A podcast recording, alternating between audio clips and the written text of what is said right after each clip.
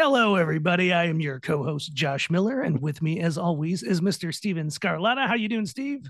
I'm doing good, Josh. How are you? Uh, pretty good. We are excited here to be bringing you, uh, you know, I guess you could call it a very special episode. Why are we doing this? What is it? Well, we will explain. This is an episode of our Patreon that is a tribute to the late great Albert Pyun, who is a filmmaker that we'll say a little bit about in a second. But the reason we're putting this up, one is to seems like a good way to kick off the year, buy us a little bit more time while we're researching the other proper episodes we're recording. And we also thought it was a good chance to showcase what we're doing on our Patreon for those who are not yet a member of our Patreon. Maybe you'll consider joining, or maybe you'll just have fun listening to this episode and leave it at that. But this is an episode we did earlier uh, last year, I guess, since this will be going up in January with our friend BenDavid Grabinski, who you might know from the show and the two episodes we did with him. If you haven't listened to those, you definitely should. I think it's one of the better, just kind of unmade career retrospective episodes we have done. But all three of us love Albert Pyun and thought it would be fun, kind of a tribute to him. And it's the exact kind of thing that we can't do on the episode itself. And that's just sort of get into one topic. So, who is Albert Pyun? I think he's a, the exact kind of filmmaker that you maybe either have never heard of him before or you love him, which is very much our wheelhouse. but he is yeah, one of the all time great, like low budget genre filmmakers of the 80s and 90s. And he just passed away a year ago. I think one of his movies is called Radioactive Dreams, but in some ways, I think that's kind of a perfect way to describe his basic style. Um, some of his better known movies are Jean Claude Van Damme's Cyborg, uh, The Sword and the Sorcerer from 1982, which you know would kind of in some ways helped along with Conan the Barbarian, which was also 1982, really kick off that wave of sword and sorcery movies. Um, he also did a great movie called Nemesis. He did the and Trancers. Trancers. He did a lot of stuff with Full Moon. Uh, Charles Band Empire, Dollman. Uh, he's come up on our podcast before, and sadly, mm. he's someone we always wanted to get on. But by the time we'd started the podcast, he has already become somewhat sick. Uh, and but we talked about him on our Spider-Man episodes because he had a famous un- unmade Spider-Man movie he was trying to make, right, Steve? He had quite a few unmade movies. I'm so bummed we couldn't discuss with him. Uh, but yeah, I forget. Do we get into those in the this tribute? No, not in our tribute. But if you listen to our Spider-Man episodes, we definitely he's in the timeline for sure because yeah, uh, yeah, and he he did end up making the much maligned Captain America movie from 1990. yeah, but that's he's had a wild career. If you like post-apocalyptic stuff and cyborgs and Absolutely rock bands cyborgs. and outer space, this guy who's one of those people who no idea could ever be too overly complicated as far as just jamming in uh, cool ideas upon ideas he is an auteur. I would I would say. Yeah. Uh, and we miss him. You know, he's he was a guy who, if he hadn't gotten sick, would have just been making movies for years and years to come. And you know, he was very much of that 80s, 90s aesthetic that we love here. But anyway, hope you guys enjoy the episode. Hope you consider joining our Patreon. And if this topic does not interest you, Fear not, we just thought this would be fun. We have a whole slate of other unmade movie proper episodes coming your way.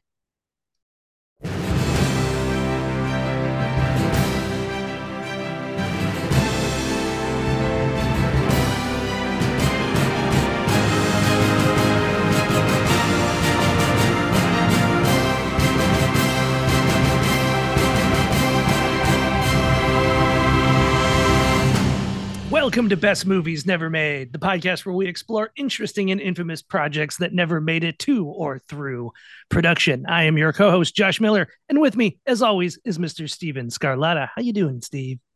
I'm good. It's the Patreon. Patreon. We still don't really know what we're doing with our intros all over the place, but we do know what we're doing topic wise on this, and I've been maybe kind of uncoolly excited about this like all day. Like I had some work stuff I was doing and I was barely t- paying attention because all I could think about was our topic at hand, and that is we are discussing the films and career of Mr. Albert Pyun with our friend BenDavid Grabinski. Welcome back, BenDavid. I love that I'm here months later, but this will probably be on your Patreon not long after. Uh, this will go up in between your your part one and part two of your yes, mm-hmm. which we yes. recorded back in like June, but had to delay because we knew we had to do our shark related tie-in episodes to tie in with shark exploitation. I'm a whole different person now. I, I, was hoping that we would just do a part three and really catch up on everything that's happened since all your other unmade projects. But then I remember there aren't really new ones because we've been on strike. So no, you're true. on Twitter. Oh yeah, yeah you're, you're back on Twitter, or, or, I'll never call it X. But yeah, I was permanently banned when we recorded this. A month later, uh, I am back. So it's just a different world now. You've been redeemed. Um, well, I guess just why we're even doing this or why we're doing this with you is that I, you know, I, I know Steve loves Albert Pyun even more than me, and I feel I love him more than certainly your average film fan. And I know two other people who also are very obsessed with Pyun. One is our friend Joe Begos, and then you, BenDavid Grabinski. And the fact that we could sandwich your other episodes with this just seems too irresistible to resist. And also, BenDavid and I feel had been talking about Pyun a lot because the American Cinematheque, which is a organization that runs two different theaters here in LA, did a whole Albert Pyun mini retrospective after he passed away earlier this year. And BenDavid and I went to go see Nemesis, and then we're gonna go see Mean Guns. And I feel like I kept comically thinking that was on like a day it wasn't or something. Yeah, and then we both were like completely unavailable. And I'd seen it earlier this year for the first time uh, after he died. I have no concept of time. I think it was this year, right? The, this I last... do think that was earlier. I mean, the the strike is now kind of proving like COVID lockdown, where I'm having a really hard time remembering like like anything that happened before the strike feels like seven years ago. Well, it's like September 2023 right now, and I was talking to a friend yesterday about a th- uh, thing we had done a couple months ago, and I found out it was September 2022. So my concept of time is a huge mess. But when uh, he passed, I went through a bunch of his that I had missed, uh, and Mean Guns was one of my favorites, and I was excited to see it in a in a theater because it never plays, and they played a print, and then I couldn't go to hear the, the hear all the mambo music in a movie where their lead character, I believe, only shot three days. Ice T. Yeah, I guess was, that uh, seems like the Highlander of... himself. But we should probably we, we, we oh probably, that lead I see. Maybe yeah, we will like, we'll, we'll work our way up to Mean yeah. Guns. I guess actually no, I take that back. I hope people will listen to this even if they have barely know who Albert Pyun is he's a guy where I feel like I don't even know enough about him in his personal life to properly set things up for people. Like I know that he's a guy that my whole life I assumed he was foreign. And then it was only in recent years I looked him up and realized no, he's American and he was like an army brat and grew up in a variety of places, including Hawaii. But do either of you know like any, you know, actual details about him as a person prior to him getting into the industry? Uh, all, all, I knew, and, he might know a lot more than me, and I've read like literally a, a book about him, oh, but oh, okay. not a lot about uh, his personal life. It's more about just going through his filmography. But he was a guy who like was in Hawaii and had a bunch of like-minded enthusiasts who really, really, really wanted to get a movie made. And he had a dream of making this movie Sword and the Sorcerer, and no one would make it and then there ended up that type of movie suddenly became really hot and he got to take advantage of the fact that he had like developed on his own a you know sword and sword and the sorcerer and someone ended up just being like ah fuck it we need some of these programmers let's make this with this guy and the rest is history that makes sense because that that was one of the things i really like trying to connect the dots in my mind. I didn't understand because I isn't that technically his biggest budget movie ever? His first movie? It might be. I mean, I think that he reached a point where uh, they all started to get smaller and smaller and smaller after Nemesis. Or maybe that that's his biggest hit financially. Maybe I'm confusing. Oh, huge, huge hit with budget. It, it made it just, as much. He's as, one of those guys who seems like Conan. he exploded out of nowhere, and I couldn't quite figure out. Well, yeah, it was like his blank check movie, but but the blank checks that he got were very small. Yeah. So it's like he got to make a, a bunch of really small movies and he was the kind of guy who's just like a cockroach in the apocalypse and who just never ever stop making shit. like he'll take any penny you can give him to make something. Uh, one of my favorite quotes uh, that I was reading with his consistent cinematographer was that every single movie he made, Albert was convinced would go theatrical. It never even occurred to him that it wouldn't. So he shot every movie like in widescreen expecting to be out on you know a billion screens like all over the world.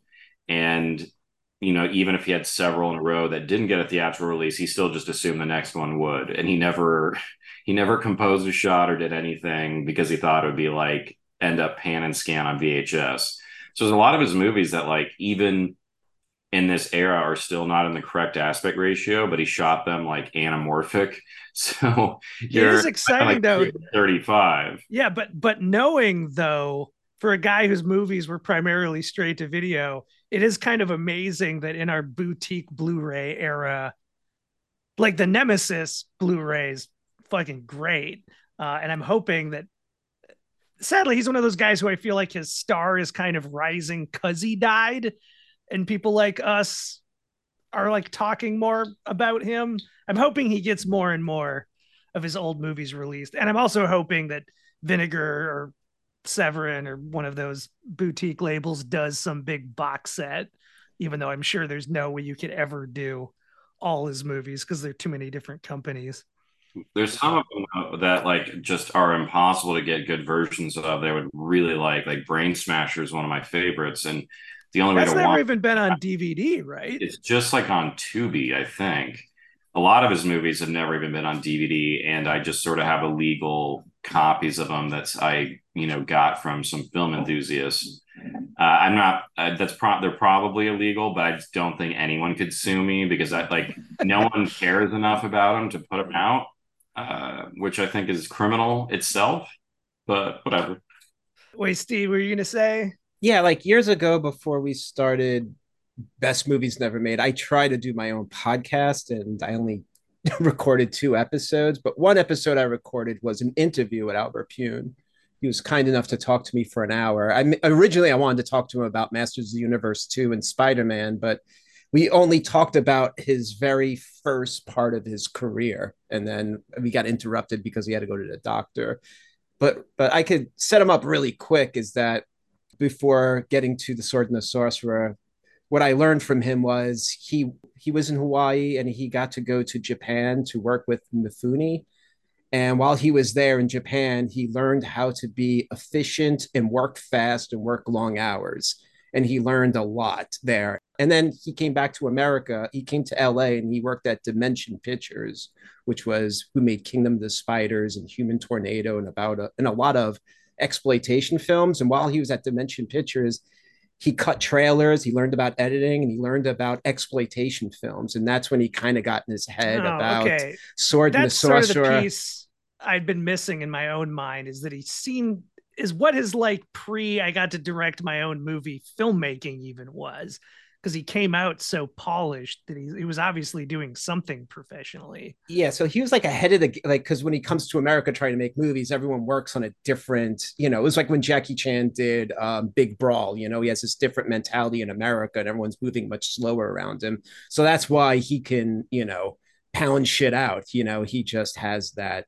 You know, he knows how to be efficient and fast and so yeah that's what took him to as ben set up with the sword and the sorcerer.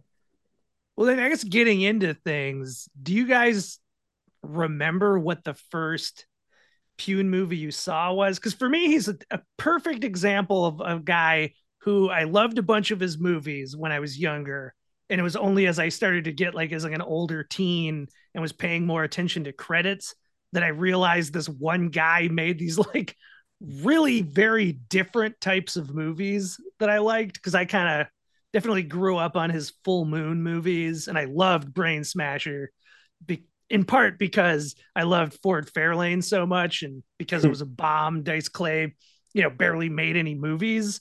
And I think that was actually his first movie after Ford Fairlane. So it in my little kid brain, it was kind of like an unofficial sequel, even though it's very different. How about you, BenDavid? Do you remember what the first Pyun movie you saw was?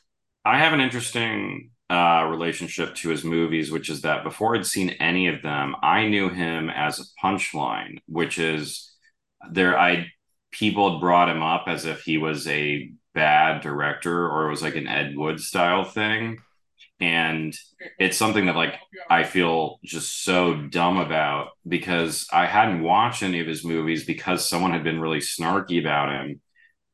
But i've been obsessed with the vhs box of nemesis. Oh it's such a like, great I, cover. it's one of the coolest covers ever. Like i always say like that one and brain dead were the ones that like i saw when i was younger where i thought like that has to be the coolest movie ever made and then I didn't watch Nemesis because I thought it can't live up to the cover, and it just fucking did. I can't remember the where I saw it the first time. I mean, it, it could have been at Begos's, but several years ago I watched it and I got so obsessed with it that I immediately like started tracking down all of his stuff. And I was, I think I watched like Dollman next, and I just started watching a bunch of it. And I became like a huge fan instantly. There's a little bit of like a Russian roulette thing to being a fan of his where sometimes you hit play on a movie and you're like, this might not be that engaging. This might be a movie that I watch while I'm doing a puzzle. Or this might be like the sickest low budget movie I've seen in years. Like you never know which one it's going to be. And it feels like sometimes he didn't even know. Um, yeah. But Nemesis for me, I was just like immediately like a fan for life. It was like even if I don't like any of his other movies, Nemesis was good enough to like just take the plunge. And then luckily I found a lot to love in a lot of them. How about you, Steve? You remember? Yeah, my dad took me to see The Sword and the Sorcerer in the theaters. Oh, um, shit. Yeah, I was, I think I was nine.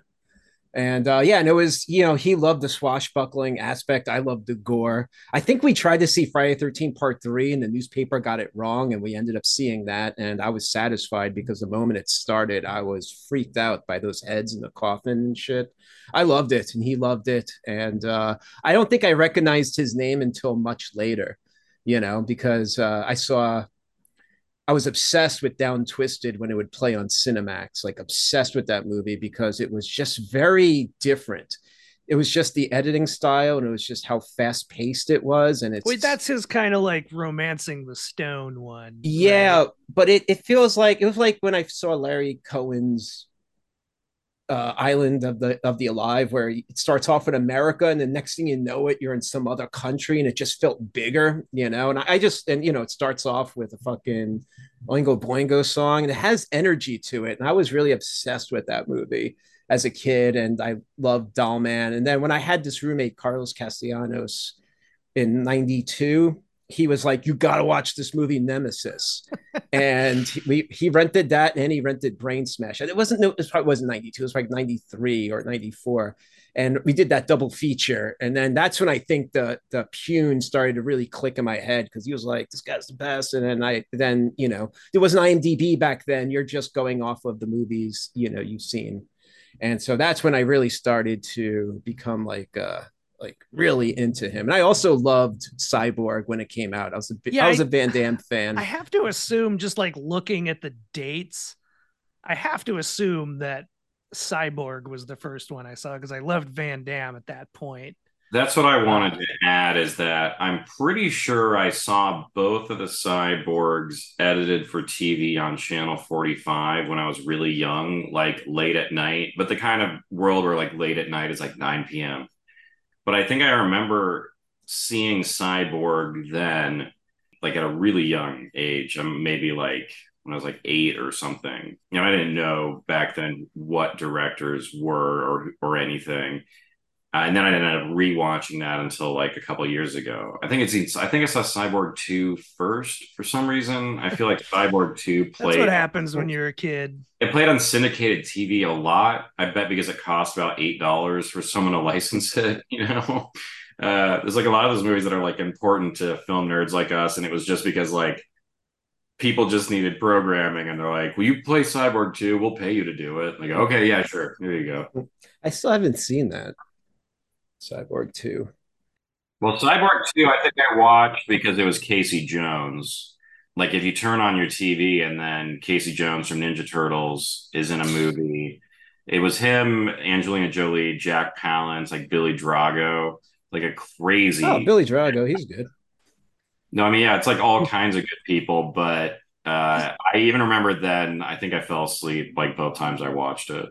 Huh. I mean, that's another fun thing about his movies for for a guy who I've also seen that online where people compared him to Ed Wood, which I just find so bizarre. I mean, stupid. Even Ed Wood himself, it's like funny that he was like, you know, the worst filmmaker of all time, where it's like the worst filmmaker of all time's movies are unwatchable. It's like people are still watching Plan 9 because it's kind of perfectly bad, you know, but Pew, and like I get that he's not making mainstream studio movies, but I don't know how you could ever compare him to to whether you whatever you think of Ed Wood, when someone says he's an Ed Wood, they're meaning it to say that he's this legendary, horrible filmmaker.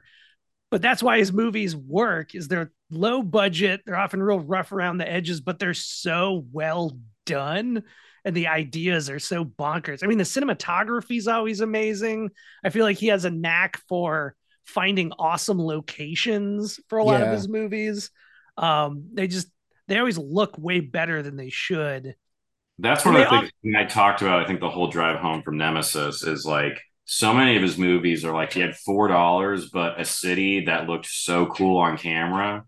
Like the production value, like he found ways to add production value to his movies. Where like he has an eye, like he knows what shit looks like, and he's like completely competent. But a lot of his stuff is just like hey, we sort of have a script and we need to have a movie done in like two months. And uh, can you go to Bulgaria? And next thing you know, you have something with like, you know, Rob Lowe or somebody. And they're all very watchable. He always gets interesting actors. And that that's another fun thing. The more Pyun movies you see, you start to realize he has this like 10 or so actors that he just constantly works. I mean, some of them like Tim Thomerson or you know Thom Mathews from Return of the Living Dead and Jason Lives are seemingly in, in like every single movie he makes, even if it's a very small part. Um, but then there's like, yeah, there's just people work with him so repeatedly. Gary Daniels is in a ton. The bad guy from Karate Kid 2, I can't pronounce his name. Yeah, um, Nicholas Guest, Chris Guest's brother is in I love, of them. There's not enough of that now. Like, uh, you know, as a kid, when I'd see stuff, I'd love it's like, oh, Dennis Franz is going to be in a bunch of Brian De Palma movies. Like, I love when people have that group of actors that they keep going back to. It feels almost like a road troupe. Like, you know, Rob Zombie does it, and like Gunn does it like on a much bigger level with his stuff. But I just wish directors were like that, where there's like four or five guys that you are most likely going to see in their movie it also just makes it fun too because sometimes you have parts that are a little thankless where it's like well we need to have a cop. But if that cop is tim thomerson yeah exactly. You know also it's like if you look at it too it's like he worked for empire canon 21st century full moon dimension and then millennium. It's like the the companies that he no, worked was, for is i was crazy. thinking about that as well when just kind of looking over his filmography um because one of his that I've seen very recently and immediately fell in love with was called Ravenhawk. And again, we can talk about that later. But that was an HBO movie from that great phase where HBO they were almost like the sci-fi channel where they had they're just constantly churning out these um, original genre movies before they became better known for more prestigious like Golden Globe winning TV movies about Winston Churchill or something. This yeah. is like the era when they were doing, you know, full eclipse with Mario Van Peebles and stuff. And that's the worst thing that can happen to a network or something is that they get classy and win Because the second they're they feel like there's a hint of prestige, they can't go back.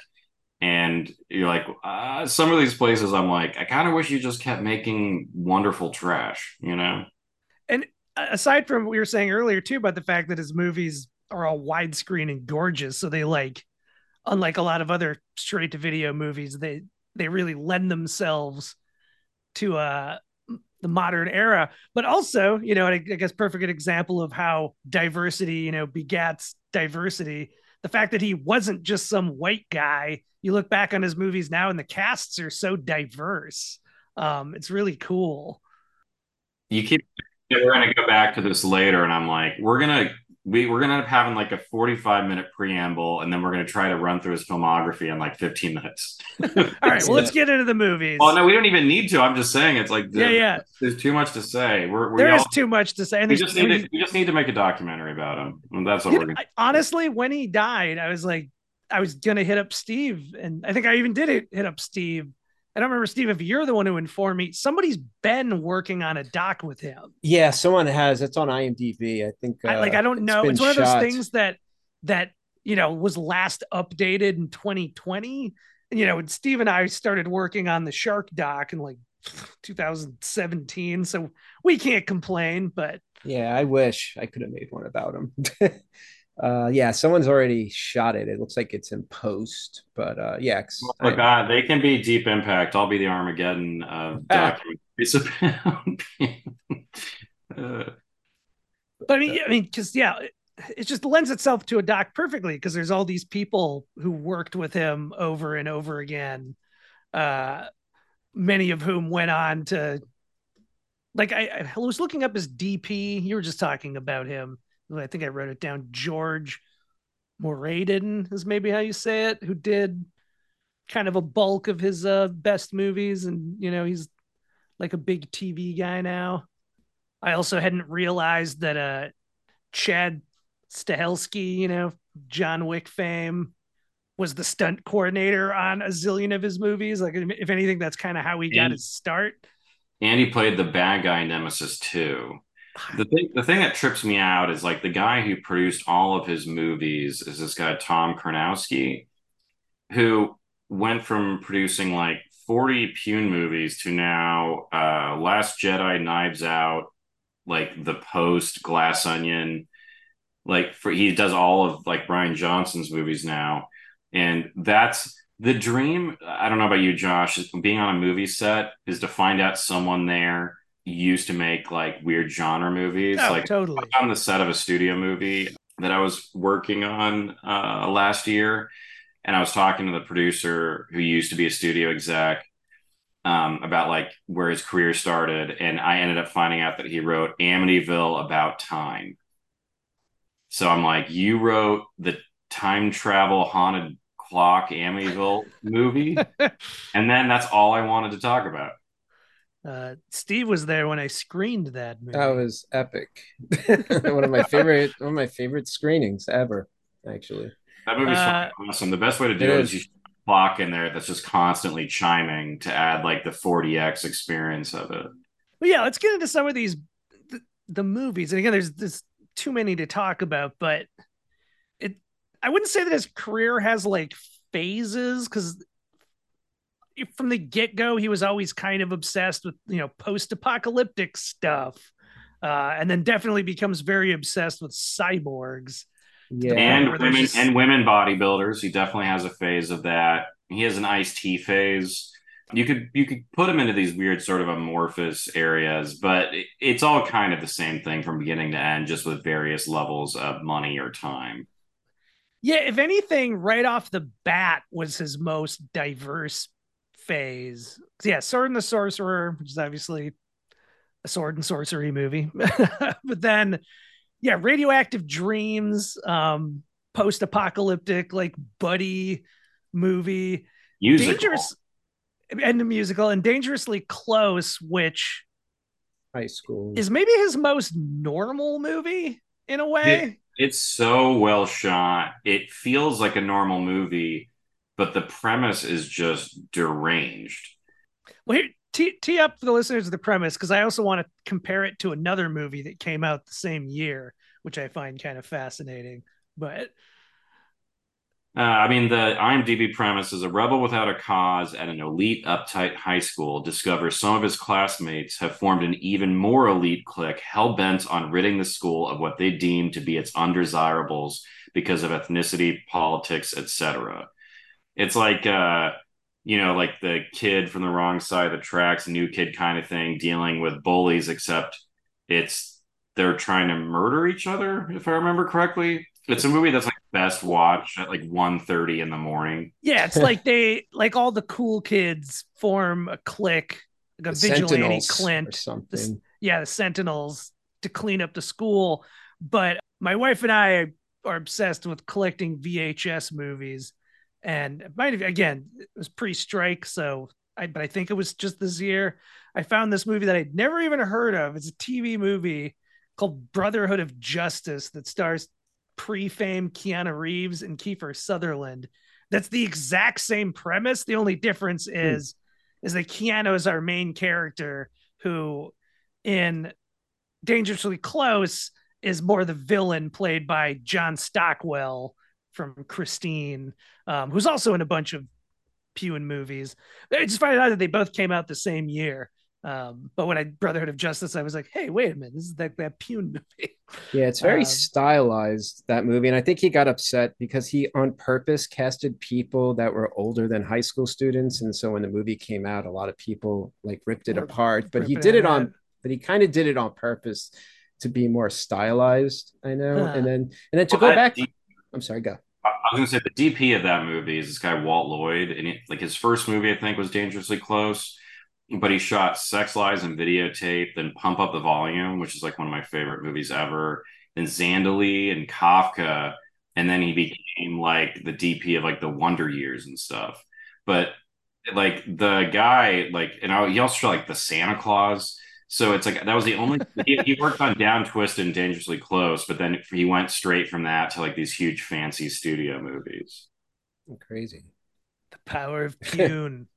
Yeah, but uh, the cool thing about Radioactive Dreams, to rewind back for a second, one of my favorite yeah. things about that movie is is uh, uh, if you've if you've seen uh, Road Warrior in the theater, it starts off black and white in like uh, full screen, and then once the road happens, it goes into widescreen. And if you watch uh, Radioactive Dreams, it's pretty dope. The the the the very beginnings in this crazy black and white and it's uh while they're in like the fallout shelter it's the same thing it's uh it's full screen, and then the moment uh, I think it's Stockwell and Michael Dudikoff yeah. Get it in a car and they open the doors it does the same exact thing as the road warrior where the screen expands and it goes into color.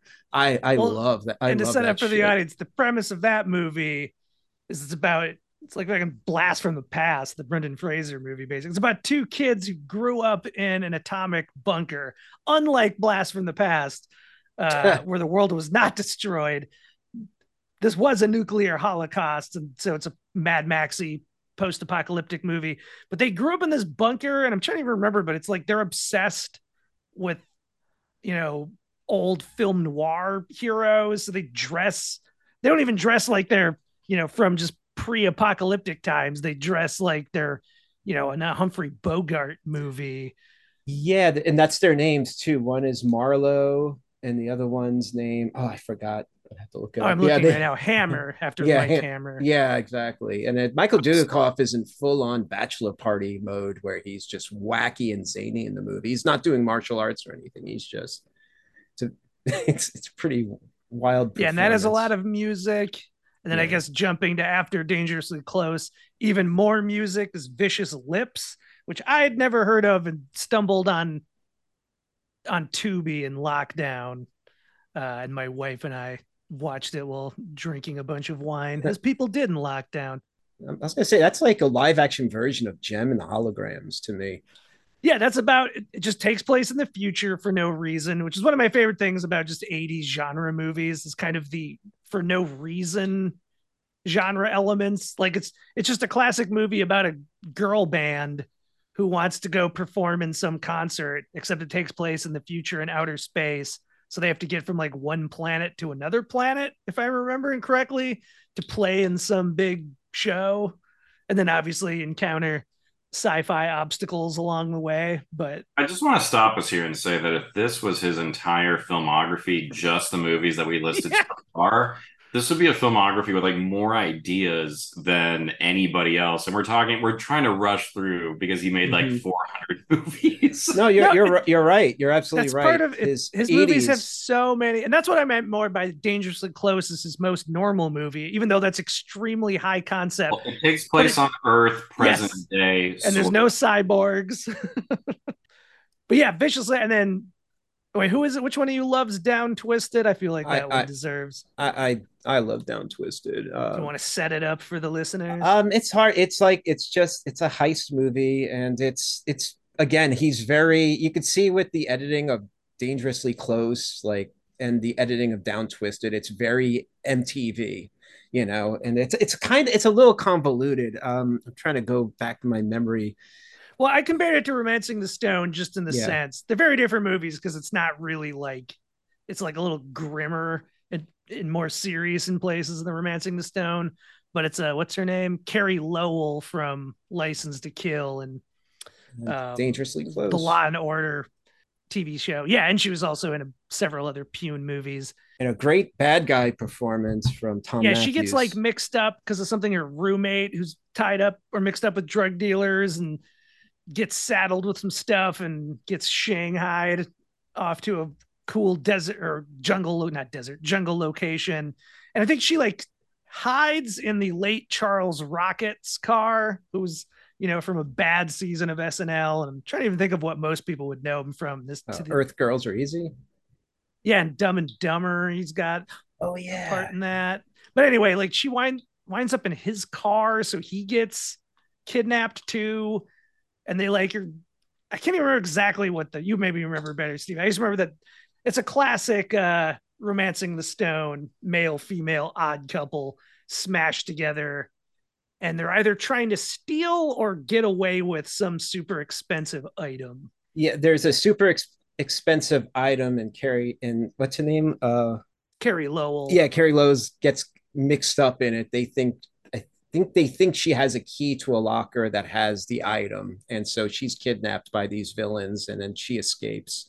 And they're after her to retrieve it thom mathews and a couple of other people. Yeah, thom mathews in there. He's great in it actually. He's like totally different role than uh, dangerously close. But yeah it, it's a it's a fun movie. I, I i'm a fan of it. Like it's a very like i said mtv inspired movie. But uh, I, I, remember him telling me that was the movie that kind of broke him because of those first few movies he made. It was they were very stylistic and nobody got it, and so he started to kind of step away from doing more stylistic approach to movies after those films. Huh. A lot of directors like that, and it always bums me out where the because their first few movies weren't well received, they like pulled back on the stylistic approach, and I'm like, no, that w- that's not a problem, man. Like, fuck them. yeah, no, totally.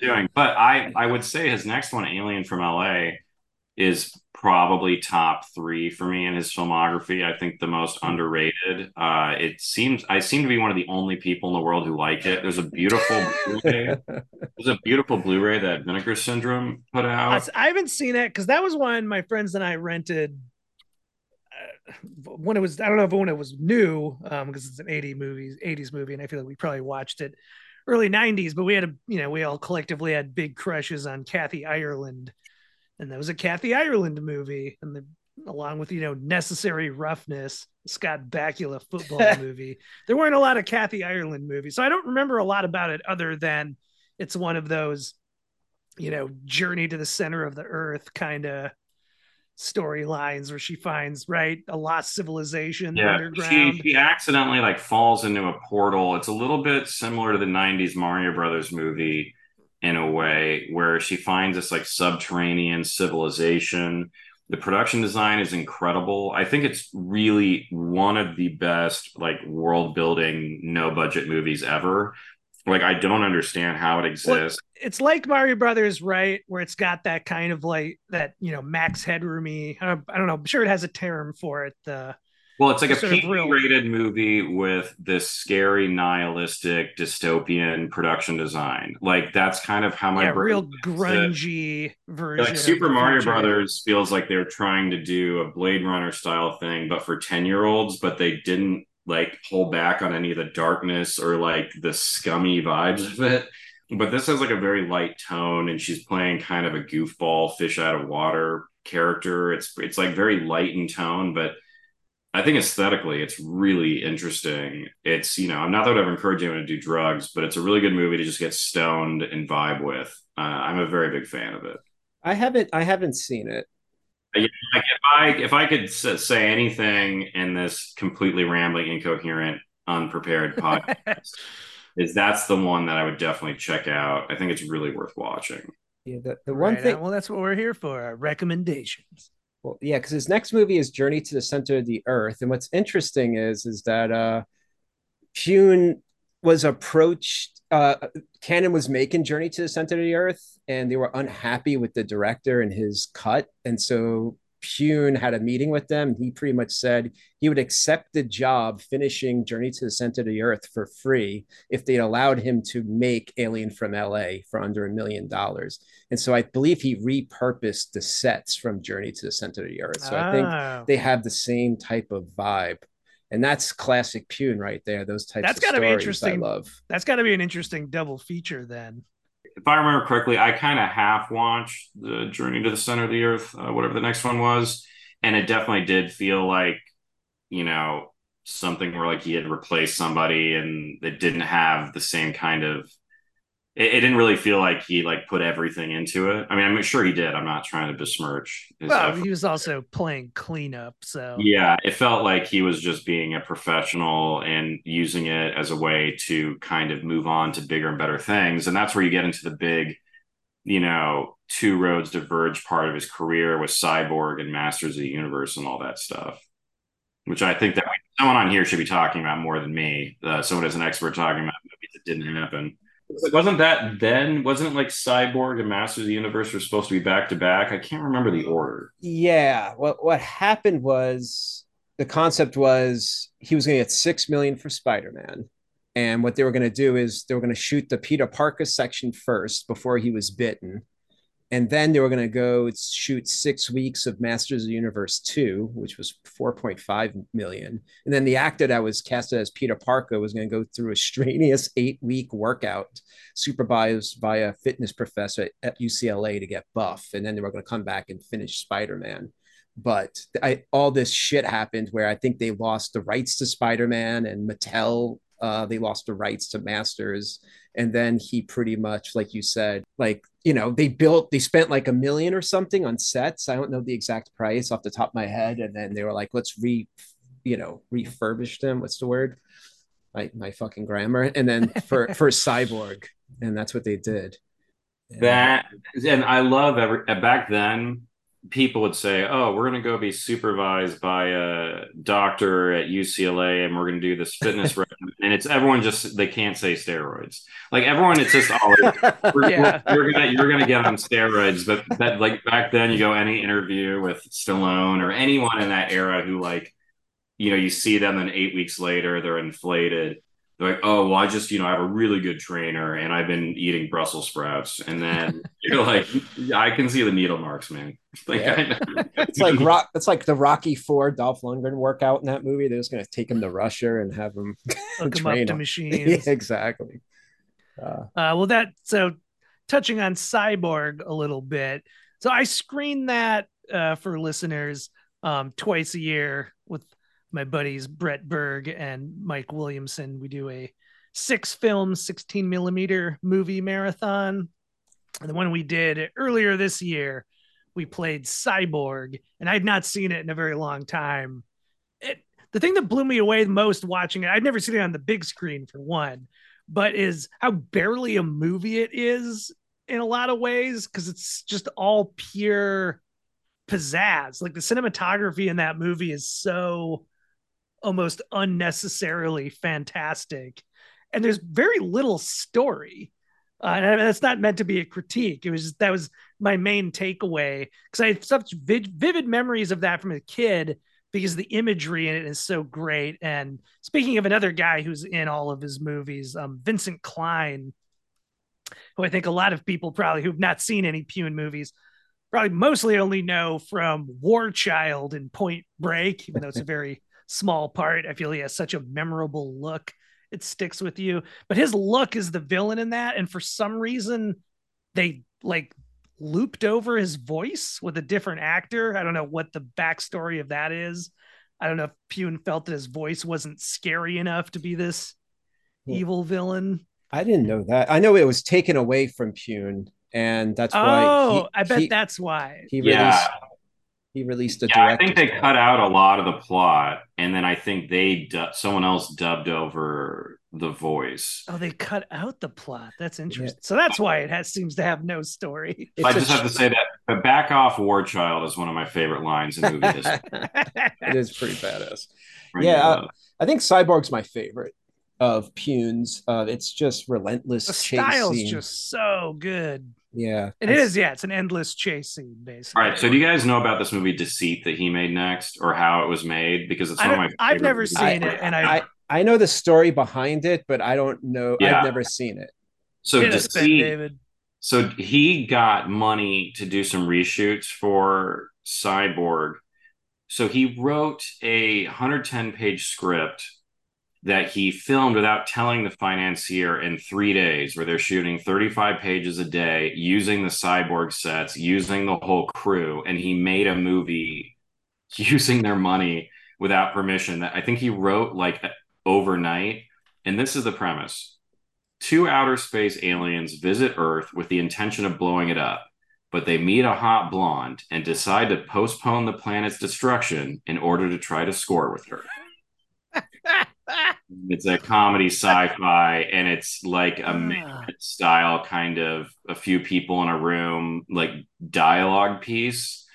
This is the kind of thing that makes me just think this guy is the fucking best because Amazing. he just someone's like we, we're gonna give you some money for reshoots and he's like for five days? He's like what if i do them in two days and i use the other three days to make a whole new movie? Just God bless. it's starring Norbert Weisser, who's also in a gazillion of his movies. Yeah, it's pretty. I gotta badass. check that one out. Yeah, I think it would have happened was they they as he has been saying, they wrapped on Thursday and then he shot it Friday, Saturday, and Sunday, so all the equipment could go back on Monday unnoticed. Yes, I missed one of the best parts of that uh, story, uh, but yeah, what a stud! I've never seen it. That's one I haven't seen. It's it's it's an it's like a really great curiosity. Like it doesn't really mm. hang together. Like it, it it sort of works as much as you sort of think it would, but it's super interesting from a filmmaking perspective and just looking at it as this exercise of what this guy did it's it's fascinating and it's like before he makes captain america which is his next one i bet that's where a lot of the ed woody stuff comes from with him because truth be told i feel probably a lot of people who would be talking shit about him haven't even seen very many of his movies but Captain America was definitely kind of a punching bag movie from what I remember. Yeah, it wasn't his fault because it was uh what is it? Uh we talked about on our podcast uh was it when Cannon split up and the one guy got the rights to uh Spider-Man. I believe he also got Captain America. It was Yeah, 20, that was Menachem Golan. The 21st century. So they didn't have all the financing in place. So I one of my favorites, it's a horrible story. It's the one day they didn't even have film in the camera they didn't have enough and uh, albert pyun kept that away from the crew casting crew and shot a day without film he said oh, it was yeah he didn't want people to be disillusioned so he did takes that they weren't actually filming it's not like it's wow. it, that hurts my chest to think about especially you know i've never directed a feature but I think instead of focusing on something that's kind of a bummer, uh, we should focus on something that fucking rules, which is Kickboxer 2 The Road Back. which I've never seen, so I leave that to you. So unbelievably great. Uh, it's so funny too because it's like David David S. Goyer wrote it, and like the VHS and DVD box says from the writer of Blade 2 on it. Um, but it's Sasha Mitchell and from Step by Step which I used to watch like every Friday as a kid on TGIF, and he played this airhead character, and like after there's like a million episodes of him just being the comic relief, the the daughter's in trouble, and then he suddenly has kickboxing skills and beats the shit out of everybody. And as a kid, I didn't know that this guy was like a kickboxer turned actor. So it was like mind blowing to me to have like the comic relief be doing like straight up ninja stuff. But he made two, he made Kickboxer two and four um, that starred Sasha Mitchell. Uh, I don't suggest you ever look up his Wikipedia because there's real life stuff with that guy, but he's a very, I think, uh, engaging action performer. And like Brian Austin Green's in the movie, and it's it's one of the ultimate like there's a guy who has like a kickboxing gym in LA, but he's really just trying to help local kids in trouble. But then like corrupt people like want him to like go to their side instead, but he doesn't care about making money. He just wants to like enjoy like the art of kickboxing and helping kids and then he eventually ends up having to like kick the shit out of everybody reluctantly.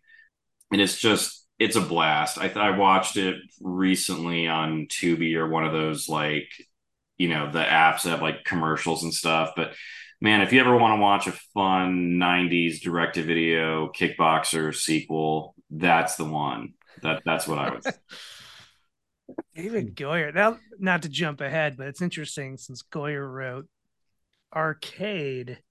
Uh, but wait, we'll get to that. Uh, what about Blood Match? That's another one I haven't seen. I don't know anything about it. I wish I did. It's very strange. It, it's the first time I watched it, I did not like it at all. And then when I watched it a second time, I kind of knew what to expect and it and it opened up to me and I enjoyed it a little bit more. It's a tough one because, you know, it's uh Thom Mathew kidnaps all these martial artists and it's like a revenge plot that's and uh Benny the Jet is in it who is has like one of the best screen kicks of all time. I think it's in Dragon Forever. He's fucking amazing. And but the problem with the movie is you don't know who the villain is or who the good guy is or who you're rooting for because at the very ending the twist is unfolded and, everything comes together. So it's a very strange movie where thom mathews it's like torture porn in a las vegas ring where all these martial artists are tied up and one by one they get untied and Thom mathews beats the shit out of them and talks about what happened to his brother. It's very strange pacing and it's almost like if you ever seen the captain america director's cut, the way that starts. It's just that weird, brooding, strange uh, pacing of a movie. Uh, it, it, I, I, it grew on me, but the first time I watched it, I did not get it. So it, it's a tough one. I like that the main character's name is Brick Bardo. well, that's the thing I want to talk about is Brick Bardo is the name of the lead character in Dollman. Like that's the thing that's fascinating about Blood. he has multiple oh, shit, movies. Right. He has multiple movies where the lead character's name is Brick Bardo, but they're n- no relation. That's kind of like that phase in multiverse. the 80s where for some reason Stallone was obsessed with the idea of playing a character named Cobretti that everyone calls Cobra because that's what he wanted to change Axel Foley's name to in um, Beverly Hills Cop when he was briefly attached to it. He just lo- he could he loved this idea, and I also liked that Pyun was making these movies and reusing it. He was just like, nobody saw that movie. They'll see Dollman. But that does bring us up to Dollman, which, which along with Cyborg was definitely because I I was a big full moon. Uh I guess for people who don't know, Full Moon, that's the company Charles Band started after Empire. And Empire is all his movies that I feel have stood the test of time a little better. Um, a lot of the full moon movies are pretty forgotten, but Pyun did Dollman and Arcade, both of which I loved as a kid, especially Dollman. I just liked Tim Thomerson, and it's such a great, silly concept. And the concept of Dollman is just that, yeah, Brick Bardo. I totally forgot that was his name in that. I just think I called Dollman in my head. uh, Tim Thomerson is Brick Bardo, who's like the most badass cop on this planet. And then through the circumstances of the setup, goes on through on a spaceship and crash lands on Earth, and you realize that it's sort of the inverse of you know Superman, which is that people his planet is very small, and so everyone on his planet is tiny, and he's this super badass with like a gun that is even though it's tiny it's powerful enough to shoot like a human but humans are all you know giant monsters to him and he has to partner up with a you know an earth cop to go fight some dudes. It's, it's such a you, you could almost remake this now, even though surely it would not be as totally insane. It's incredible, and I and I think people have been looking into it. I've been hearing about oh, that. really? But it's almost like the Jack and the Beanstalk kind of thing, but instead of going up a beanstalk to a land of giants, it's like you go to another planet, and instead of being Jack, you're like a badass 80s cop and it's really stylish and it doesn't feel cheap. And it gives me a headache watching it just being like how did they do this? Like it's so the degree of difficulty of making him seem small in every scene without having a ton of resources and it never feels cheap. It's just a cool movie. And it's like he's the size of a doll so it's doll tim thomerson. Not enough tim thomerson movies that guy has so much charisma. I don't know why there isn't like eight movies with him and Tom Atkins as brothers. Ah, like that. They're still alive. I'd, I'd still watch it. But that brings us up to Nemesis, which we already kind of teed up a little bit, but there's certainly. I, I think if you're only at... ever going to watch one movie. Some people say Cyborg, but to me, it's Nemesis. Nemesis is like top tier cyberpunk and has maybe a five minute stretch in it that is as good as any of this type of movie. I think uh, I'm a huge, huge fan of it. Do we know? Uh, I guess I could look that up right now while we're talking. Did Chad work on Nemesis?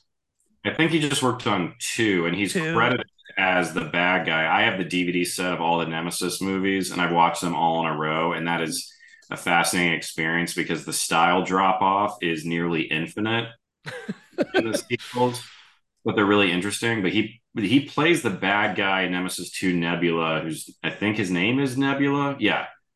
Uh, there's one really great stunt where he like falls 10 stories like well on fire and someone's wow. like shooting things at That's, him it, it, while wearing heavy makeup of like an alien character. That's a great sequence. Yeah. I mean, yeah, and lots of cyborgs in this because Pune loves cyborgs, but yeah, it's it's sort of a weird like I guess can't say Blade Runner riff of a cop who fights cyborgs, who gets fucked up like RoboCop and gets brought back now kind of as a cyborg himself, which I guess is fun because it allows for his action scenes to get even crazier. But and this why I feel like this, I don't know if this has been memed yet. It's definitely meme worthy of or like a GIF worthy rather that had this is the movie that maybe some listeners, even if they haven't seen it, have maybe seen a clip of where our hero, I'm brain farting his name at the moment, Oliver, uh, or is it a he's French? Is it Oliver Grunier or Olivier Grunier? But whatever, he plays our hero, martial arts guy. like Olivier Gruner. Gruner. Alex Rain, which is a cool character name. Yeah is he gets attacked in like a hotel or apartment building and his way of escaping is he has two machine guns and he just shoots like a ring in the floor you know, and the bullets blow out big chunks of the floor. So he falls straight through, but he just keeps doing that. And I feel he falls through like four or five stories, just shooting a hole in front of himself. Len Wiseman got a whole career from ripping it mm-hmm. off. Isn't oh, that totally. exact stunt in one of the Underworld yeah. movies? The first Underworld, it was the big trailer moment as she shoots like a circle on the floor beneath her, and then it just keeps shooting through the floors beneath her. So she like falls through all of them and but it's nowhere near as cool. No, because the camera is up against his face while he's going down. It's that POV. Yeah, and also it feels Nem- incredibly dangerous. Yeah, Nemesis has some awesome bullet time. That's the one of Pyun's staples is his bullet time, which is used a lot as used in Nemesis 2 also. The the Nemesis sequels are later. I'm just going to discuss them, and then we'll just knock it back. Yeah, to yeah. Otherwise, me ten hours. I've long. never seen two or three. For so, some reason, I've seen four. I don't know why. like he had like money to shoot two of them back to back, but then spent all of it on one of them. So then the next one is like ninety percent flashbacks to the previous movie, and most of them are like starring like this really ripped female bodybuilder. It was also in four, right? Yeah, and then he it all leads to one that ends up being like this sleazy drug addiction movie shot in like Eastern Europe. Which one is that? I, I think I, that's four. I think that's or, four. Yeah. Yeah, because my memory of four is just that it's this, yeah, very buff female bodybuilder.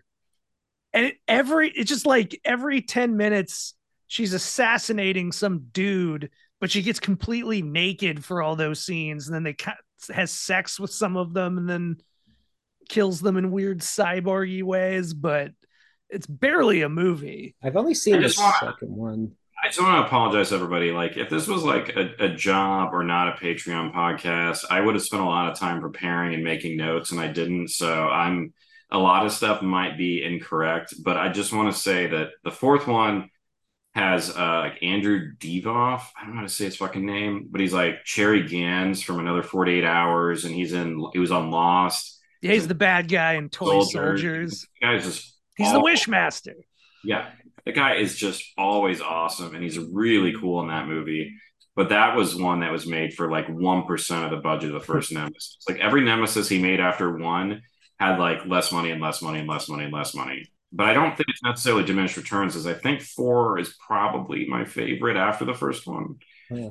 I've um, only seen the first two, but I like the second one because it's like the Terminator and Predator in the same movie. It's like a baby is sent back to Africa in 1980 then 20 years later you know this the terminator predator comes to track her down and has the predator vision and like you said earlier that sequence when they're the, the explosion and they're they're falling and he's on fire and she's shooting at him is dope and there's another great sequence when she's on top of a building and she fires at the floor at the alien creature and he falls down but um, but yeah, none of them have as cool posters as the first one. Though, uh, yeah, David said. So maybe all time great. So it's worth the watching. Nemesis is maybe my favorite direct-to-video poster of the nine of the whole '90s. I don't know if there's a better one for like an action sci-fi movie than that.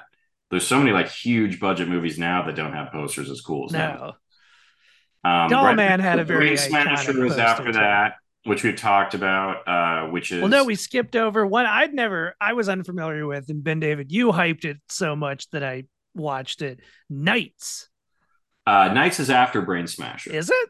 Yeah. well, I mean, they're both 90. Letterboxd is lying to me then. Well, according to IMDb, it goes Nemesis, Brain Smasher, Knights. So I'll talk about them in either order. But Knights is um more cyborgs. Uh, but it's like a Sergio Leone Wuxia, is that how you say that word? movie in the West with people like using doing like the stunts where you're like bouncing off of trampolines instead of like doing wire work. The fights are incredible. It's a super awesome movie. Like Kris Kristofferson is a cyborg. The score is so cool. Like as a mood piece, it's so great because it's, it's like definitely one of his um kind of most along with like cyborg and not to skip too far ahead but ravenhawk of great like desert cinematography Pyun movies it's an really unbelievable amazing. use of the american west like just every single shot has this beautiful location really great frames but the action choreography is genuinely great you can go to youtube and just like type like Knight's fight scene and it's just unbelievable. It's like it's when he when he passed, it's one that I was like texting a lot of people. It's like just watch this scene from Knights, mm. guys. Yeah, Lance Henriksen's the villain, and he has this insane, almost like Hellboy style super robot arm. Plus, they're like vampires in it. They're just like yeah, sucking cyborgs who have learned to. I like cyborgs are programmed to die after a certain point when they run out of fuel, and they've hacked themselves to like run off of human blood. So they just keep capturing humans and draining them.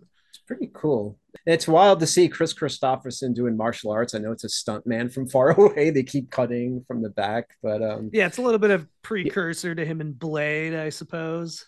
But you nailed it with the wuxia thing, totally. Because I was trying to figure out because it was almost like there's a trampoline to enter the scene and to exit the scene, which is bad. Which I love. I love wire work and that type of because I love Chinese ghost story, and that's what I was totally getting vibes from it. And it's it's probably no, one of his best no, no action. Sorry. Say, no one in the direct to video market had seen any of the movies he was inspired by, so it was just kind of incomprehensible but the fascinating thing is some of the action is similar to like the same thing that happened in Big Trouble in China when Carpenter was doing that stuff. But then his next one, Brain Smasher, tonally is very similar to Big Trouble in China, with like nowhere near as good. That's like my favorite movie of all time. But it's definitely like a a guy who thinks he's a badass but not, but he kind of is. But also just a guy whose nickname is Brain Smasher because he's a bouncer at clubs and he beats the shit out of people who like get out of line. And he wears a jacket that says Brain Smasher. Yeah, it's just he. Get, but the title is Brain Smasher: A Love Story. So it's Andrew Dice Clay and Teri Hatcher and it's a guy named Brain Smasher, and they have a love story, and they're chasing a MacGuffin, and they're fighting ninja monks, and it's a blast. And uh, that's on another one of those like uh, streaming services with commercials was where I'd seen it. But man, that's one where I just really wish one of those boutique labels would put out a good version of it. Yeah, I don't. I definitely not been out on DVD. I feel like that was on HBO a lot when I was a kid. Uh, and then does Arcade come next? Yeah. And that was another full moon one I loved where kid from a Christmas story, Peter Billingsley, uh, and Seth Green, great Megan Ward. Megan Ward was actually originally supposed to be the lead in Nemesis. Oh wow! And then they AJ Langer from People Under the Stairs and My So-Called Life. Real great cast, but yeah. Oh, and one of the bad guys, I believe, is the actor who plays Q in the Star Trek universe. But as a classic evil video game that ever gave me kind of vibes with that Emilio Estevez segment from the anthology movie Nightmares, where he's like the world's greatest video game player. Oh, one of my favorites. Arcade is fascinating because they changed almost all of it in post so that the video game they got sued i think by the makers of tron because it was too similar to it so they changed the whole aesthetic of the game that they're in and you can find it online um someone had sent me a video like a really rough video of like the work print before they had to change all of it and it's just unbelievably different. oh i'd love to see that Yeah, I'll I'll send that to you. It's it's a fascinating. I watched both of them back to back. It was fascinating. Oh, that sounds rad. I want to see that. Thank you.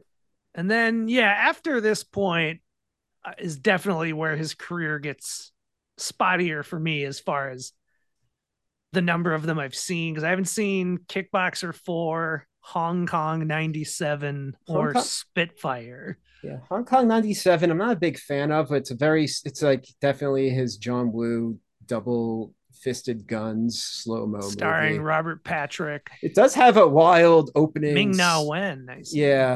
Yeah, yeah. Robert Patrick's having sex with a woman in slow motion, and these dudes are crashing into his room, and he's like naked, firing at them. That's pretty dope scene. But uh, it's got uh Brian Thompson, not Brian Tom, Tim Thomerson Brian, in it again. Oh yeah, and, and Brian, Brian, Jones and Bri- or yeah, James. Brion James. Yeah, I always love I love their team up in Nemesis and in Brain Smasher, and they're both in this. And Brion James, you keep thinking he's going to be the bad guy, but he's not. He's actually a cool guy in it. Uh, but I, I, wasn't a fan, to be honest, of Hong Kong '97. It's it's like later on my list of, uh, of my list of his favorites but what it's stylish. Spitfire. I don't know this one either. Lance Henriksen and it's like his attempt at doing a Bond movie. The only thing I remember is the opening credits look like a James Bond movie, and it's about a gymnast. And I, I thought it was going to be like Gymkata, but it's really not. Um, not much memory of that one. I saw it many many years ago. Oh, Chad Stahelski is listed in the cast of this one. And then I've seen but barely remember Heat Seeker. That's another. That's like a cyborg tournament movie. kickboxing. it's like blood sport uh, with it, cyborgs. Well, it's it's more. It feels a little bit like Mortal Kombat inspired as well. It's kind of a little confused in terms of like what its inspirations are and stuff. But I thought it was interesting. It wasn't like it was that was the one that like I while I was watching I was like doing a puzzle because not not all of it was like super engaging, but I thought it was really worth watching. And the Gary fight- Daniels is the like cyborg kickboxer in that, right? Yeah. I know Steve's a big Gary Daniels fan. Yeah, it's not. I don't have much memory. I just remember the action scene, uh, the fight. I love tournament movies, but they were all shot from far away. It seemed like I have I don't have much memory of it, but it didn't really stick with me and I didn't see it that long ago, to be honest. But it's not bad. But I think it was the the fighting was. I think the fighting was actually good in there, right, Ben? How, you, do you remember the Yeah, I think it's just the non-fighting stuff kind of it's sort of like they didn't find a really good way to kind of keep you engaged in between that stuff. But I thought it was an interesting like idea, and there's like some cool like visual approaches to it, but it wasn't one of my favorites. Uh, and then that brings us up to Ravenhawk, which I saw earlier this year and loved. Have you guys seen Ravenhawk? I haven't. Uh, I've seen some of it and thought it was dope. I haven't seen so that one. Yet that one is a that was when I also got on VHS. My buddy Henry McComas, who for our listeners was on our two two part James Bond episode several years ago. Um, but he just picked this out and we got home and popped it in the VCR. And I had no idea that Pyun made it until his name popped up in the credits. uh, and then immediately got excited because I, I was just like, oh, this is going to be, you know, unwatchable, fun trash. Hopefully, I had no sense that it might also be awesome Pyun trash. But this is another one where it stars a like a championship female bodybuilder, as BenDavid was noting, has has a thing for female bodybuilders to cast in his movies, but also great cast. It has Mitch Pileggi um, from X Files, and then more importantly, William Atherton, who's one of those guys who was everywhere in the 80s, and then I feel is not in enough stuff 90s and onwards, but Atherton is the villain. And this is uh, Rachel McLish is her name, playing a Native American. She's not Native American, but it's a it's a revenge movie where everyone she was like her family was killed as a kid. Now she comes back as a sexy adult and is just taking people out one by one. And much like Knights, it's all out in the desert and just amazing locations. And they have like a whole scene where she's dangling from the side of a bridge and throws somebody off. That very clearly they just got the actress out there, I assume safely, but you know, just real wild, cool filmmaking. And as I also know before, this was from the great era of HBO original genre movies, but I highly recommend it, even though it's hard to find it's on my Letterboxd watch list. Uh, I think I have access to it. Nice. Someone did some good work of like finding a lot of his stuff and making rips of them. I'm not a guy who downloads movies, but I'm just saying if I can't buy a copy of a Pyun movie, you are not going to stop me. You guys put it out, or I'll pay for it. um, yeah. I, I will buy all kinds. After this, other than Nemesis Four, which we already talked about, and Mean Guns, um, I've I've seen very few of these movies. Uh, uh, have you seen Adrenaline? Fear the Rush? No, I've not.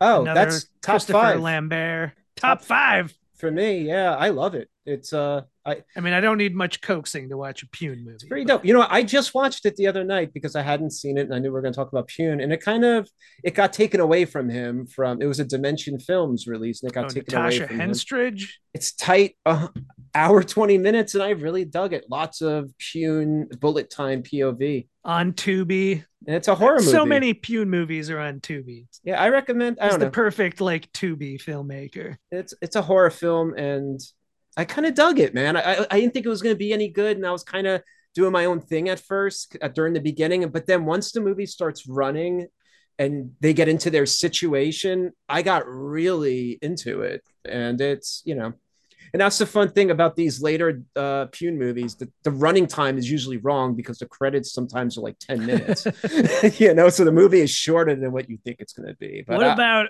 Omega Doom? The fact that Rutger Hauer's in it is always exciting to me. Haven't seen that. BenDavid? Uh, I've not seen that one or Blast. Okay. I'm just excited. Other Rutger Hauer movie. Great. Mean Guns, which is the opposite of the other ones, which is it's a little long for a Pyun movie. It's almost two hours. Uh-huh but it's so great that I don't give a shit. Uh, well, now we enter his Ice T, his like rapper phase. he makes a bunch of movies with Ice T and Snoop Dogg. So Mean Guns is they had a prison in LA. It got finished and it was going to open in a month. Somehow he found out about this and got permission to shoot in there for two weeks before it became an actual prison. Had a script put together almost overnight where Ice T plays a mobster who invites like all of his enemies under one roof of this prison that he apparently owns. I don't remember why, and I know the movie well. But anyway, he has access to this prison. He puts everyone in there and then gives them all guns. And uh, the last man standing can leave. It's Such a great uh, premise. And, I'm obsessed with that yeah, premise.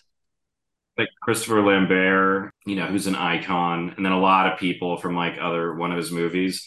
And it's all these huge, really well choreographed shootouts but he wasn't allowed to do any squibs or sparks or anything because he couldn't damage the prison. And somehow the scenes are still very exciting because they couldn't like mess up anything.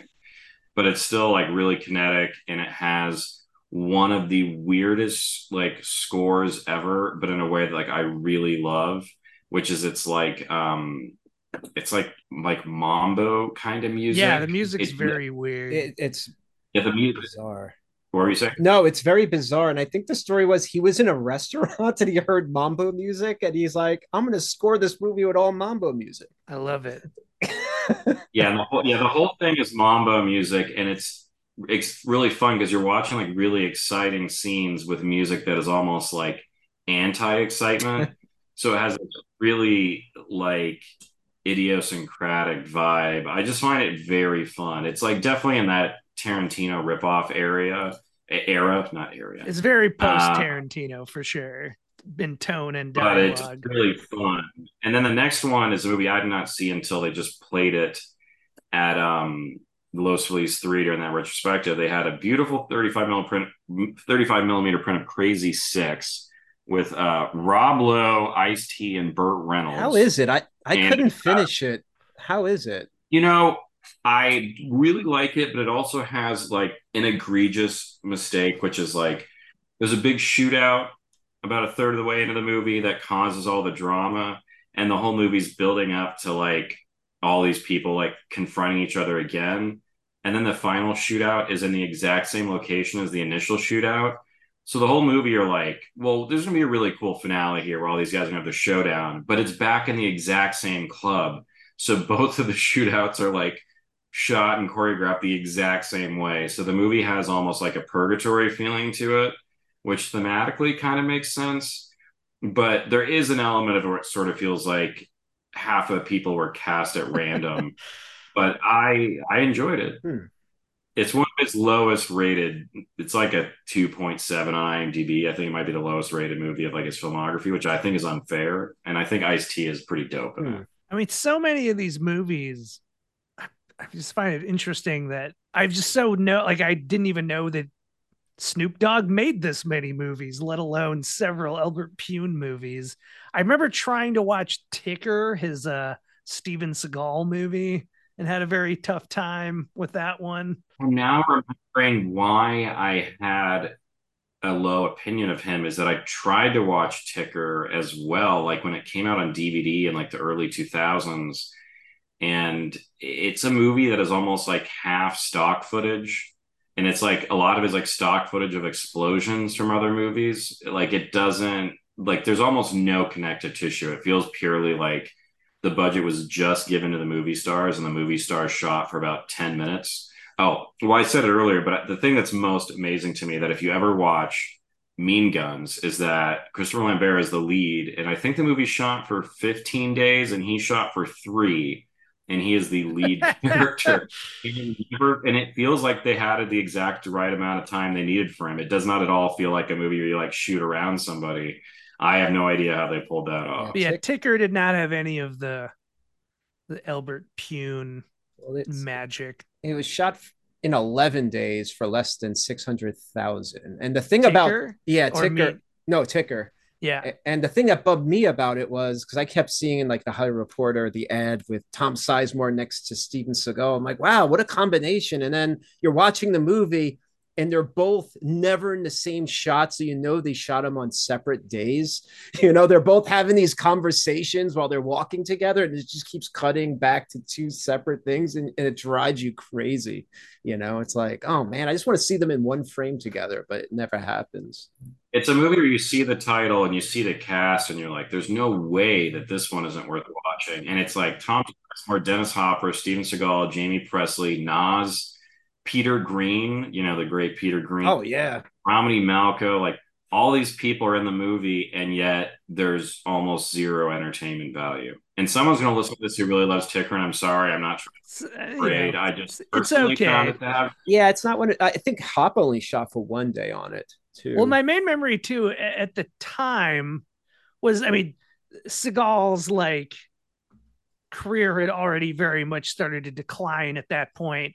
But the movies he made before this one were still like, you know, like exit wounds, you know, were still like legitimate kind of studio movies. And I was so shocked by what a non-movie this felt like. Yeah, I think this was right when he was going straight to video because Pyun was supposed to make another movie with him, and then his uh, rapper double rapper movies came out, and then Seagal like kind of didn't want to work on another Pyun movie because he thought he was becoming a movie star again, and then he went back to made for video. Well, I guess I will say because I've seen very few of these, and I didn't even bother trying to watch his Kevin Sorbo uh, Sword and the Sorcerer follow up because I remember when it was coming out, seeing some clip of him behind the scenes shooting everything on like green screen and being like, mm-hmm. green screen is the exact thing I don't want from an Albert Pyun movie.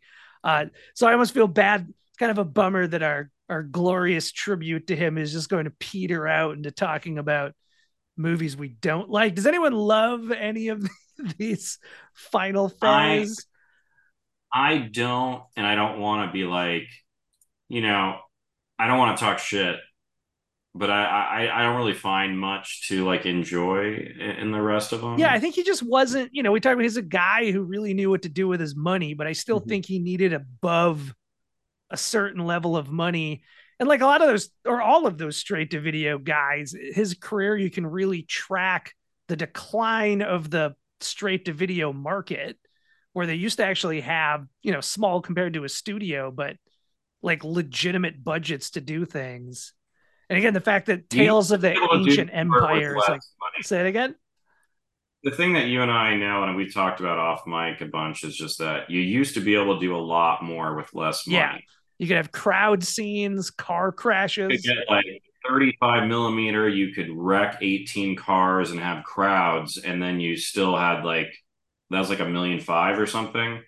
And then there's a point now where the when you have money like that, the you're really probably only getting like a third of it for production, and then you're shooting on a bad camera with no lighting and less days. Like one of the things about these movies too, it's like when you're shooting anamorphic 35 millimeter, there is a bare minimum level of like aesthetic quality to that that like is transportive for me and kind of makes a movie feel like a movie.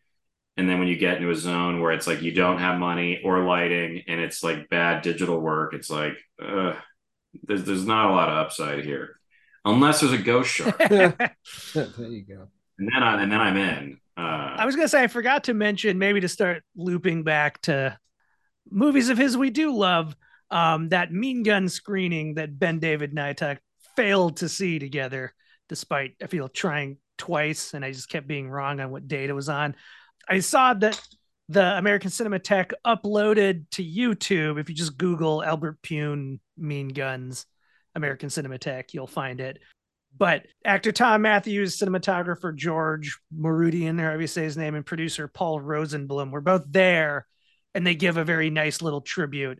And uh, Mooradian talks about shooting Mean Guns and that he tying this into the idea of the decline of this market is he felt like they were getting pressured on more and more of these movies to start figuring how to do it digitally. So he was like, I'm going to do this on film. And so he shot all the stuff that takes place outside of the prison on like Kodak and all the stuff inside is Fuji or, you know, vice versa. It was just like, it was great to hear all the thought that was going into these movies that I, that otherwise I think outwardly seemed to people like stupid B movies that no one cared about. But I feel like every movie that guy shot for him that they did together is worth watching, like from an aesthetic oh, perspective. So they never repeat themselves, and a lot of the stuff like looks really fucking great. Yeah, I'm curious to check out. I mean, I, he had a horror. I think his worst experience was Mac, Max Havoc. I think that's the last movie he did with film, and Millennium took it away and gave it to Isaac Florentine to finish. And I think he had a hard time. That movie is supposed to. There's lots of things online about it, but the one he did after that, Infection, and I think it's also called Invasion from 2005. I haven't seen it, but that was shot in one night he uh he, and, and it's one it's one continuous long take movie and i think they tried it three oh, times see that yeah i i, I haven't it's actually got 3.0 on Letterboxd Yeah, so I'm curious to see that because I'm, I'm I got fascinated with like you know Tales of Ancient Empire. I talked to him about that when I interviewed him. That was shot for seven days, and then he did his Streets of Fire kind of fan film Road, Road to Hell, and that was another green screen fast shoot. And I think what was also happening during that period was he has dementia and he was losing his memory and but he was still making these movies like he was still busy working. So maybe if we're not fans of him but it's just the fact that he never stopped working. He definitely like, never stopped and he was sick also, and then he, imagine like you shoot one day and you go back to work and you can't remember what you shot the day before ugh. you know like inter like his uh, interstellar civil war he was doing 30 pages a day like that's insane 30 script pages a day so i mean he was hustling and losing his memory and but just still working I find, I find his, his, stuff inspiring even when I don't like it is the best way I can put yeah, it. Yeah, it's just just loved making movies and he clearly wanted to do it until he couldn't anymore. And the yeah. fact that he had all these people who would work with him over and over again, like it, it just seems like they're all having a blast. Yeah. Uh, oh yeah. And one last thing, I like composer did like ninety percent of his movies. Yeah, I also found this other little thing I was curious because I haven't seen Urban Menace, and I haven't seen Corrupt, and I haven't seen The Wrecking Crew, that trilogy with Ice T. And what he said was he shot those three movies at the same time, like in six days each in this other country and half of each film's negative was lost by Air France during shipping. So the the final cuts had to be assembled from only half of what he shot from each film. So, so oh all three God. films were damaged. And like that's like and uh, and that's the thing about him that just keeps hurting. You know, it's like when you keep hearing these stories, like it's not his fault. He shot that shit. Maybe those movies would have been you know, I haven't seen them, so I can't judge them, but they're not the versions he wanted. You know, like his cyborg wasn't the version he wanted. A lot of these movies wasn't the version he wanted, but at least you know. Well, I I'd say the most important thing that I want to just get across is that he rules. He has like one of the most filmographies of any of these guys. Nemesis has the best VHS box ever. Alien from LA is the one that people should really check out. They probably wouldn't have seen otherwise. And the Vinegar Syndrome Blu-ray is great. Uh, and that Mean Guns is sick.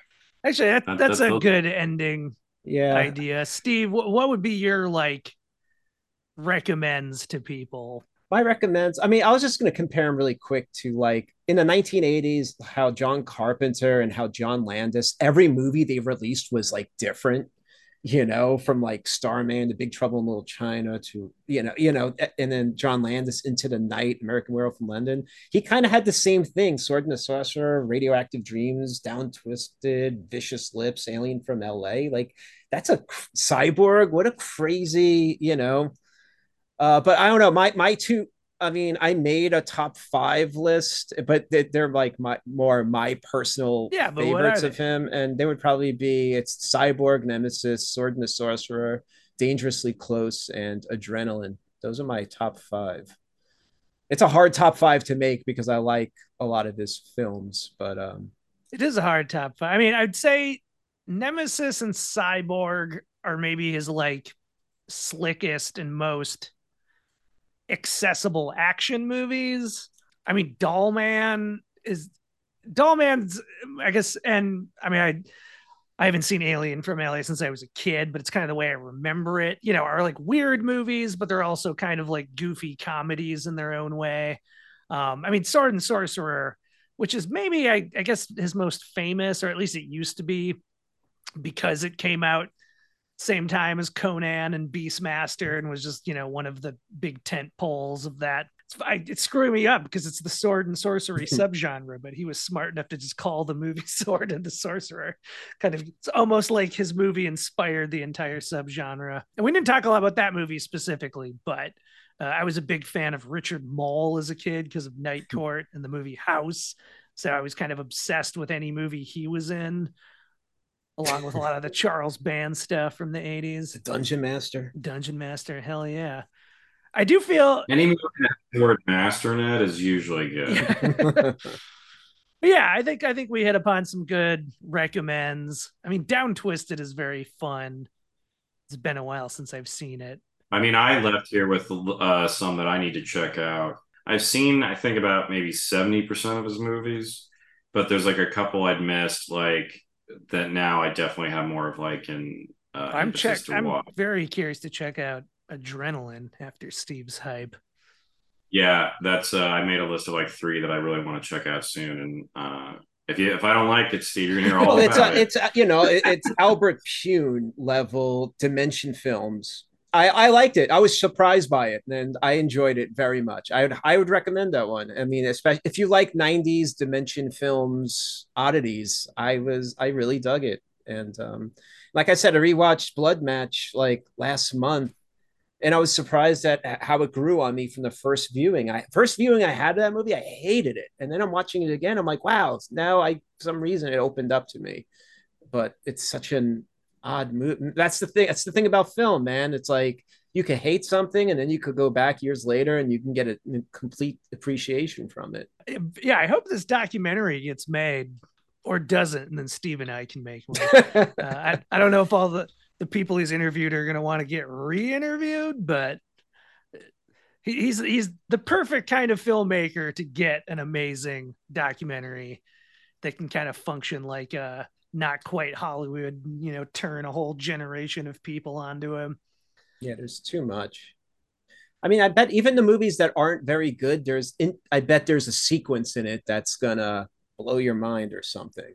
I I, I only saw Ticker once, but I still have scenes in my head. Those two scenes, the scenes of of Sizemore on one side of the screen talking to Seagal on the other side of the screen. That it cracks me up. You know, it's like the power of Pyun.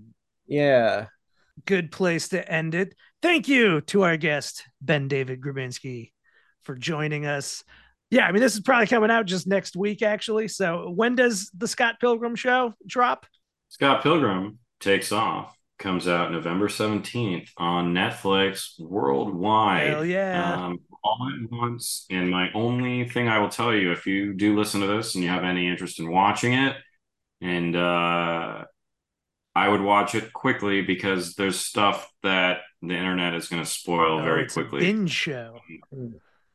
It doesn't have to be, but I would say that if you're not going to watch it uh, right after it comes out, I would stay off the internet Forever. for a bit. That's really my only sport, just forever. Yeah, just never watch my show and never get back online. That's... it's your choice. Pick a side. Yeah. All right. Well, thanks for having me, everybody. It was great to be on one of my podcasts. Yeah. Patreon. yeah thanks man. for listening and supporting the Patreon, you Patreon maniacs. Uh, until next time, this is Josh Miller and Steven Scarlatta saying we won't see you at the movies.